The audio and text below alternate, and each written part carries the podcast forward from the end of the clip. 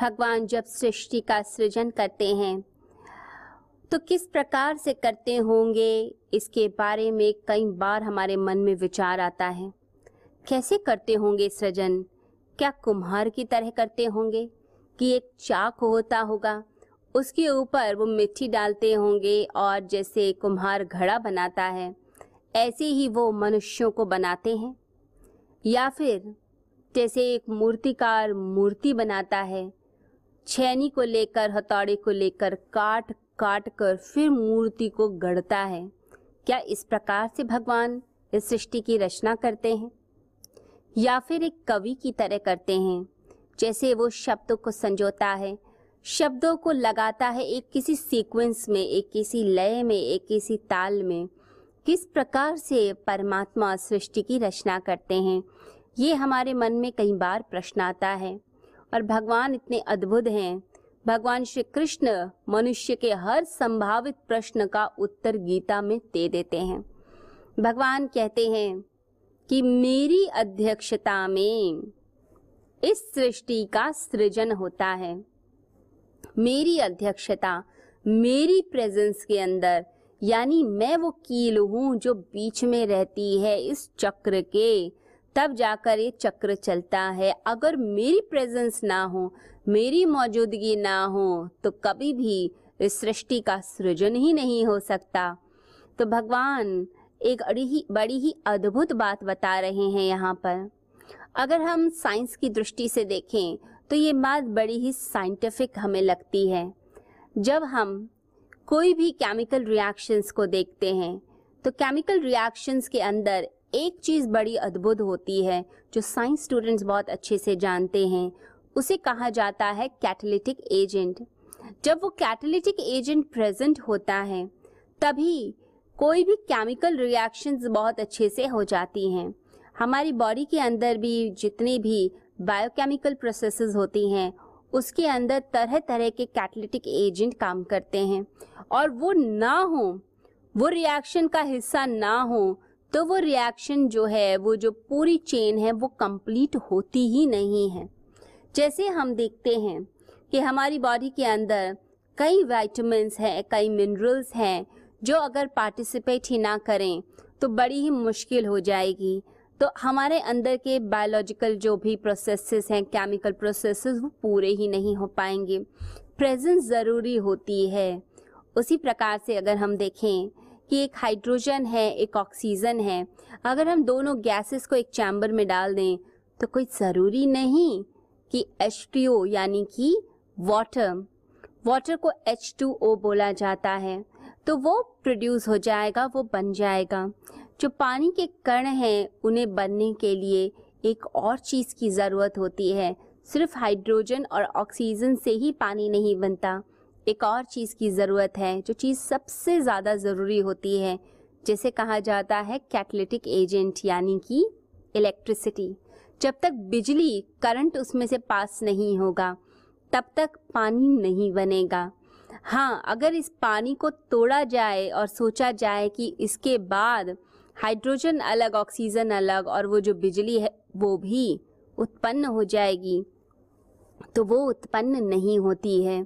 तो बिजली सिर्फ़ क्या कर रही है? वो अपनी मौजूदगी दे रही है। जब पानी बनेगा तो उसकी मौजूदगी काम कर जाएगी और पानी बन जाएगा। इसी प्रकार से ये जो सृष्टि है, इसकी जो अध्यक्षता भगवान कर रहे हैं, भगवान की जो प्रेजेंस है, जो मौजूदगी है, वो इतनी इंपॉर्टेंट होती है कि अगर वो ना हो तो ये जड़ तत्व ऐसे के ऐसे ही रह जाएँ वो तो मिक्स ही ना हो पाए और उनकी मिक्सिंग अगर नहीं होगी, किसी तरह से अगर वो एक साथ नहीं जुड़ेंगे, भगवान ही तो गति दे रहे हैं तो कैसे ये सृष्टि का संचार होगा? किस प्रकार से ये सृष्टि चलेगी? ये उत्पन्न होगी, ये उत्पन्न ही तभी होती है जब परमात्मा की प्रेजेंस होती है। परमात्मा का होना बहुत ज़रूरी है। हम देखते हैं कई बार कोई व्यक्ति मौजूद होता है।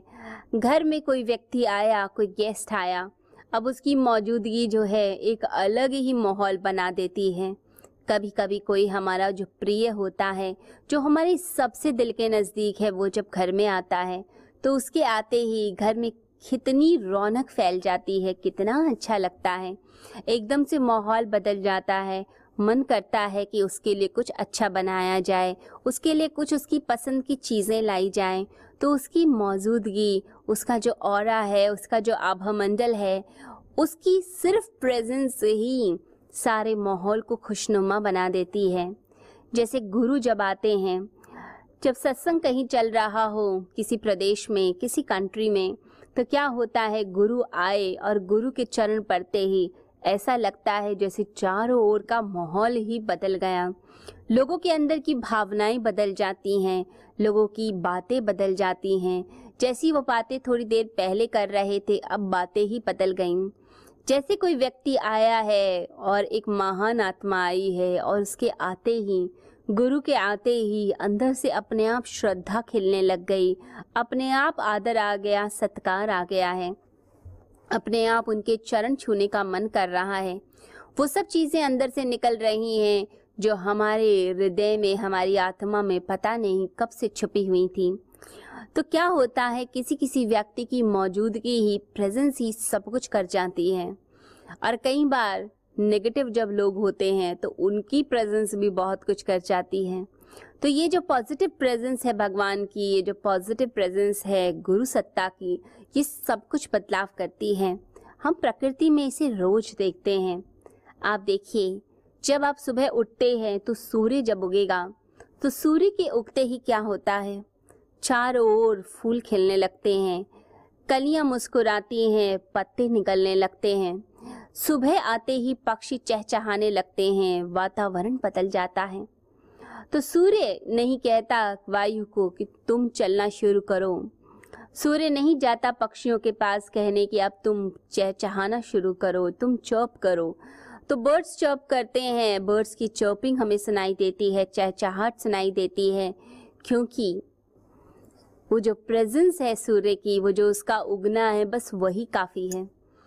उसी की प्रेजेंस से कलियाँ खिलती हैं, नहीं तो सूर्य किसी एक कली के पास जाकर नहीं कहता कि तुम ही मुस्कुराओ, तुम ही खुलो। तो चीज़ें इस सृष्टि में चल रही हैं सिर्फ़ परमात्मा की प्रेजेंस से। और ये चीज़ कोई अगर चित्रकार है, कोई क्रिएटिव व्यक्ति है, वो ज़्यादा समझ पाएगा। रविंद्रनाथ टैगोर, जिन्हें नोबल प्राइज़ मिला अपनी पोइट्री के लिए, एक लिटरेचर में अलग ही उनकी पकड़ थी। बहुत अच्छा काव्य लिखते थे, बहुत अच्छे गीत लिखते थे बंगला में। तो कहते हैं कि उनके घर का रूल था, सभी लोग जानते थे उनके मित्र, उनके रिश्तेदार, उनके घर के लोग कि अगर उनकी आँखें बंद हैं और वो गीत लिख रहे हैं तो उस समय सभी को वहाँ से हट जाना है, वहाँ से चले जाना है। क्योंकि अब गीत का जन्म हो रहा है, कोई क्रिएटिविटी हो रही है, उस समय किसी का भी रुकना ठीक नहीं। तो सब कुछ चले जाना होता था। तो एक बार ऐसा हुआ कि रविंद्रनाथ टैगोर अपने दोस्तों के साथ गपशप कर रहे थे और उनको अपने हाथों से चाय बनाकर पिला रहे थे। बड़े ही खुश थे। सभी लोग मित्र आए थे। अब आधे लोगों को तो उन्होंने चाय दे दी। बाकी चाय का प्याला लेकर जब आ रहे थे तो रास्ते में ही ऐसा लगा जैसे कुछ भीतर से अद्भुत प्रकट हो रहा है। उनकी आँखें बंद होने लगी और हाथ से चाय की प्याली ही छूट गई। तो जितने लोग थे समझ गए कि इस समय यहाँ से जाना पड़ेगा तो आधी अधूरी चाय पीकर ही सब जाने लगे। तो उसमें से एक और उनके मित्र थे जो नए नए थे, जिनका नाम था गुरदयाल मलिक। तो उनको लगा कि नहीं, मुझे तो रुकना चाहिए, देखूँ तो सही क्या होता है। सबने कहा, नहीं, यहाँ नहीं रुक सकते, आप चलिए। तो लोगों के आग्रह पर उनको वहाँ से जाना पड़ा। परंतु सब तो चले गए। वो दीवार के सहारे छुपकर बैठ गए। उन्हें लगा कि मैं भी देखूँ क्या अद्भुत घटना घटती है। जब ये पोइट्री लिखते हैं, गीत लिखते हैं। तो देखा उन्होंने रविंद्रनाथ अपने कमरे में अकेले और उनके अंदर से ऐसा लगा कि जैसे कुछ भीतर उनके प्रकट हो रहा है। अंदर से ऐसा लगा जैसे वाइब्रेशंस प्रोड्यूस हो रही हैं और शरीर में स्पंदन आने शुरू हो गए। थोड़ी देर में आँखें पूरी तरह बंद, होठ भी जैसे सिल गए। पूरे जड़ होकर बैठ गए हैं टैगोर। और मलिक ये सोचने लगे कि अब न जाने क्या होगा। अंदर से डर भी लग रहा था। कि मैं गलत कर रहा हूँ, मुझे ऐसा नहीं करना चाहिए, मुझे मना किया गया। परंतु उत्सुकता भी थी। फिर डर भी लगा, पता नहीं क्या होने वाला है। और थोड़ी देर में ही देखते हैं। ऐसा लगा जैसे एक अज्ञात शक्ति ने पूरे कमरे को घेर लिया। अब वो खुद सोचते हैं कि मैं अब यहाँ से चलता हूँ, कुछ समझ नहीं आ रही बात। लेकिन अब जैसे ही वो अज्ञात शक्ति आई ऐसा लगा जैसे कि किसी ने पैर ही उनके पकड़ लिए। अब वो भाग भी नहीं सकते। उनका भी सब जड़ हो गया। बस आँखें खुली हैं और देख रहे हैं और सब जड़, सब कुछ जैसे थम गया हो। बहुत समय तक ऐसी अवस्था रही। टैगोर उसी अवस्था में। उनकी आँखें बंद है और कुछ गुनगुना रहे हैं, लिख रहे हैं। जैसे ही वो समय बीत गया। वो शक्ति जैसे ही चली गई। उसके बाद वो जो पैर उनके रुक गए थे मलिक के, वो तुरंत ऐसा लगा उस कशिश ने, उस शक्ति ने जैसे छोड़ दिया। अब वो वहाँ से चले गए। अगले दिन वे टैगोर के पास आए और टैगोर के पास आकर कहने लगे कि मुझसे एक गलती हो गई। मैंने आपको देख लिया गीत लिखते वक्त। मुझे ऐसा नहीं करना चाहिए था। तो टैगोर ने कहा, जब मैं गीत लिखता हूँ तो गीत मैं नहीं लिखता। उस समय ऐसा लगता है जैसे कोई अज्ञात शक्ति आकर मुझे पकड़ती है। कुछ अंदर से अद्भुत होता है। मुझे पता ही नहीं चलता और काव्य का जन्म हो जाता है। मेरे द्वारा लिखवा लिया जाता है। मैं नहीं लिख रहा, क्योंकि मैं जब लिखता हूँ तो शब्दों की तुकबंदी ही होती है। तो अद्भुत बात टैगोर ने कही। बहुत ही अद्भुत। ये जो क्रिएटिविटी होती है, ये क्रिएटिव लोग ये समझ पाते हैं कि किस प्रकार से सृजन होता है, किस प्रकार का क्रिएशन होता है। जो नॉन क्रिएटिव लोग होते हैं, जिन्हें ये सब नहीं पता है, वो नहीं जान सकते। जिन्हें ज़िंदगी भर अकाउंट जिसने करी हो मैथमेटिक्स में लगा हो, तर्क में उलझा हो ऐसा व्यक्ति क्रिएशन के बारे में क्या समझेगा? लेकिन कभी कभी ऐसा होता है कि जीवन धारा ही बदल जाती है। जैसे चैतन्य महाप्रभु की बदली। बड़े ही महापंडित थे, बड़े ही तर्क की बातें करते थे। परंतु जब भक्ति आई तो ऐसी भक्ति आई कि भक्तों में उनका नाम सर्वश्रेष्ठ लिया जाने लग गया। तो जीवन धारा कब बदल जाए मनुष्य की, ये भी पता नहीं चलता। कभी आप इतने तार्किक होते हैं और फिर भगवान पूरा भक्त बना देता है। तो आपका जीवन कैसा हो जाएगा, ये नहीं कहा जा सकता। जितने धर्म हैं, उसमें हमेशा दया को, करुणा को, इन सबको जगह दी गई है। महावीर ने भी अहिंसा पर बल दिया कि हम अहिंसावान हों, हम किसी को क्षति ना पहुंचाएँ। हम कुछ नया बनाते हैं, ये अच्छी बात है। हम क्रिएशन करते हैं, अच्छी बात है। लेकिन एक बात का हमें और ध्यान रखना है कि हम किसी चीज़ की डिस्ट्रक्शन ना करें।